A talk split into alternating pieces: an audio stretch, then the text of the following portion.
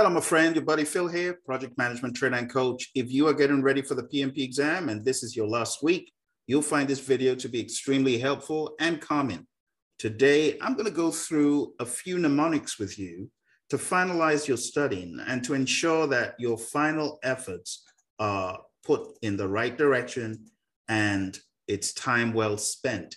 I'm also going to ensure that the big ticket items that you could find on your exam are brought to light let's get started with my project mnemonic. The first letter is P. P is for problem solver. On your PMP exam, you need to be ready to solve all manner of problems. A lot of these problems are going to be people-oriented, stakeholder-oriented, team-oriented problems. You'll always get questions in the form of, what should the project manager do next? Or what should the project manager have done? Or what should you do first? What is the best thing to do? What is the next thing to do? That will be the line of questioning on your exam. It's very important that you see yourself as a PMP to be who is able to solve all manner of problems. You're going to have problems in initiating, planning, executing, monitoring, and controlling and closing. You're going to have problems in scope, schedule, cost, resources, communications, risk, procurement, stakeholder, quality, integration, you name it you're going to have 360 degree problems thrown at you on the exam. So just be ready for that. R is for respect authority. The project manager cannot go beyond their stated authority. There's a bubble of authority the project manager has to live in, has to operate in. Now, going above your stated authority is not what you want to do. For example, you cannot shut down the project. You cannot close the project without everything else being done. You cannot usurp your authority over others. You cannot close the project without following the proper protocol.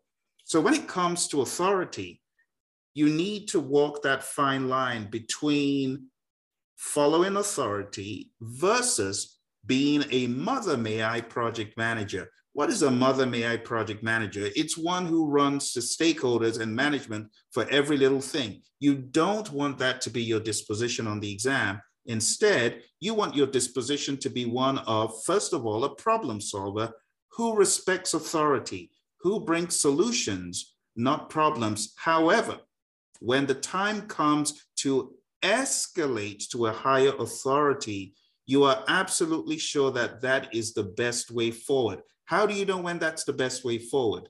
When the particular risk that you're looking at is beyond the project. If you're looking at a risk that could affect the entire organization, the entire business unit, the program, the portfolio, that is when you escalate. But as far as the risk is affecting just your project or a task on your project, that is a risk that you need to tackle fair and square. You wouldn't escalate that. But anything outside your stated authority, like the purpose of the project, the reasoning behind the project, now being in misalignment because of one thing or another, that needs sponsor and management attention. If it's going to jeopardize the project's goals and objectives, if it's going to put the company at risk, you know that is beyond your stated authority. Oh, o is for own the problem and do not pass the blame. On your PMP exam, you're going to get a lot of problems. And guess what? You are meant to solve them. Passing the blame to other team members, other people in the department is never the best option. J is for just do what is required, no gold plating. You'll be faced with options on some exams where you could do more than what the customer is requesting. Don't do it. Just do what is required. No gold plating. Equip the team. E is for equip. The mindset on the exam is one of people over processes and tools. The PMI have proven this time and time again in various exams. We've received feedback from so many students that the exam is very people centered. So the idea is to equip the team to mentor, train, and coach as opposed to control and use carrot and sticks, our disposition needs to be to equip the team, to mentor, to train, and coach. You wouldn't escalate because someone is not following the procedures on the team. That is something for the team and the project manager to handle. So be careful, escalate as appropriate. But E primarily is for equip the team. C, check impacts before implementing changes. You'll be faced with opportunities to say a yes or a no, or to review. Usually, the best answer is to thoroughly check the impacts, thoroughly review your options before implementing changes. You will get questions trying to lead you down a blind alley to either crash or fast track or make a change. Don't do it without first checking the impacts. First check the impact on the project from a scope, schedule, cost, resources, quality, stakeholder, 360 degree perspective before implementing changes. T is for take responsibility. Take responsibility, project manager. Be accountable. Show servant leadership quality. Servant leaders don't pass the buck. The buck stops with a servant leader. The servant leader understands what it means to be accountable, what it means to be a bridge builder and a roadblock remover for the team. One of your primary, primary goals and responsibilities as a servant leader is to remove those roadblocks and to be a diversion shield for the team. When distraction comes from external sources, it is a job of the project manager, servant leader, scrum master, whatever you want to call them, team facilitator, as it's put in the Agile Practice Guide, it is that individual's job to take that responsibility and be a roadblock remover. Now, I want to focus on another acronym, which is FOCUS. This is your mindset going into the exam. Your mindset is going to be one, ready to find your gimmies. You're going to have 60 questions a break, if you take it, I highly advise you do, a second set of 60 questions and another break and a third set of 60 questions. My advice to you is to treat each one of those like a sprint. And you know what happens at the end of a sprint? Typically, teams stop on a Friday, they go home for a rest. What am I saying? At the end of each 60 cycle, take a break. It doesn't count against you. If you don't understand how breaks work on the PMP exam, you're running at a disadvantage. So when you get to that test center or when you get online to take the exam, if you're not clear, ask, what is the protocol for taking breaks? At the end of every 60 questions, you'll have a break. But before you end that section of 60, make sure you have answered everything and found your gimmies. What do I mean by gimmies? Well, if you get a batch of 60 questions, in my mind, my goal is to find those I know so well. And I'm going to answer those first, get them out of the way. And I'm not going to obsess over every single question having already answered. There are going to be some questions you may need to use the process of elimination. But one thing's for sure, you need to find your gimmies in the first sprint in the second sprint and the third. So focus first on finding the gimmies and pace yourself. What you should do is divide 230 minutes by 180 questions. And you know what? If you divide 230 by 180, you're going to find that every question you answer on average should be in 1.2 minutes on average, one minute, 12 seconds. If you're spending more time than that, you know you're going too slow. Some folks are actually counted out of the exam.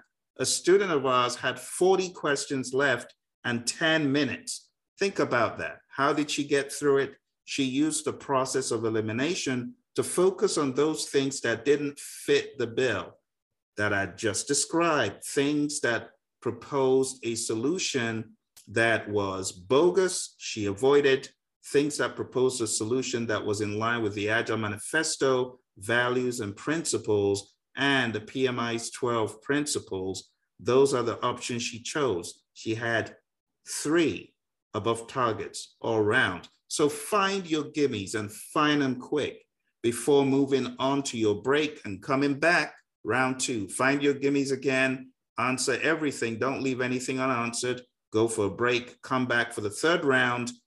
And that takes us to number two, own the exam. Don't let the exam push you into a corner. Don't feel badgered and scared by the exam. That's the idea. The exam will terrify you if you allow it. Third, calm the way down, calm down. A lot of folks go in apprehensive, scared, feeling afraid right from the get go. That's a bad disposition. You need to boss up and tell yourself, I have worked hard, I have put in time, energy, and effort. I will succeed. What do you have to lose? It's free to say, I will succeed. So tell yourself, I am a success and calm the way down and go in there with a strategy. Just like I've told you, you're going there to find your gimmies. So calm down. This is the time to get your mindset in the right direction for success on this exam, my friend.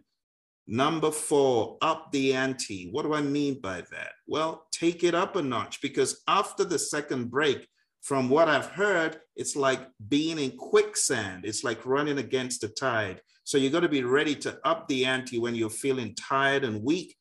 Up the ante after that second break, come back refreshed. Make sure you go in there with whatever you need energy foods, energy drinks, whatever you need. But up the ante in the third round because some people start feeling weak in the third round, like they cannot finish the test. So get ready to face that opposition that quicksand, you got to go in there ready and you got to say, This is what Phil was talking about. I'm going to up the ante, turn it up, and just know it's the big finish. Put in that last few minutes, and you're going to come out a success.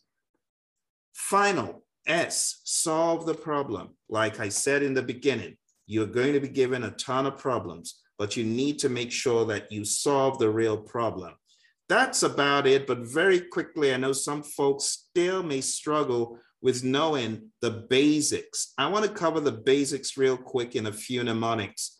I prefer eating mangoes chilled is your initiating, planning, executing, monitoring, and controlling and closing.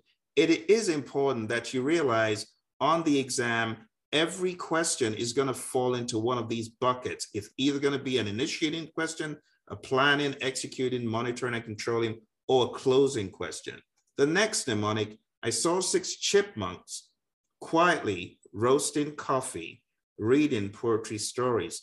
And that just stands for integration, scope, schedule, cost, quality, resources, communications, risk, procurements, and stakeholder. A lot of folks haven't mastered this, but I want you to apply yourself to internalize what is done. It's not so much about the cramming, it's really knowing what is being done. My next mnemonic is for those who are studying the Agile Manifesto and for one reason or the other want to commit it to memory. And that's okay. Just remember my mnemonic I want changing requirements. Individuals and interactions over processes and tools, working software over comprehensive documentation, customer collaboration over contract negotiation, and responding to change over following a plan. Now, folks say they want to memorize these because they feel they'll have a better handle of it. Well, do whatever you will, my friends, but I can tell you it's not about memorization. However, committing it to memory does help you use it as a checklist. Last but not least, the most ridiculous mnemonic of all is for the Agile Manifesto principles. Our wise dog begs by tail wagging and cuddling so tight always. This will help you memorize, master, commit to memory, internalize. Whatever you need to do, my friends, do it. But all in all, you got to remember the project mnemonic, you got to remember the focus mnemonic. These are going to help you in that mindset going into the exam. Remember, you got to calm the way down. I have a totally different mnemonic on the calm mindset. That's covered in a different video. Thank you for joining me. If you are getting ready for the PMP exam and you are without a trainer, without a coach, without a mentor, to help and guide you to success, you need to go on down to projectmanagementdoctor.com. That's projectmanagementdoctor.com. On projectmanagementdoctor.com, we have tools and training available to help you. We have the PMP exam immersion, the full masterclass of 35 hours, the Agile Certified Practitioner for those who are certified and want to do the ACP, and so much more. Go on down to projectmanagementdoctor.com. Thank you very much for joining me. It's your buddy Phil here. You got any questions? Put them in the comments below. Bye for now.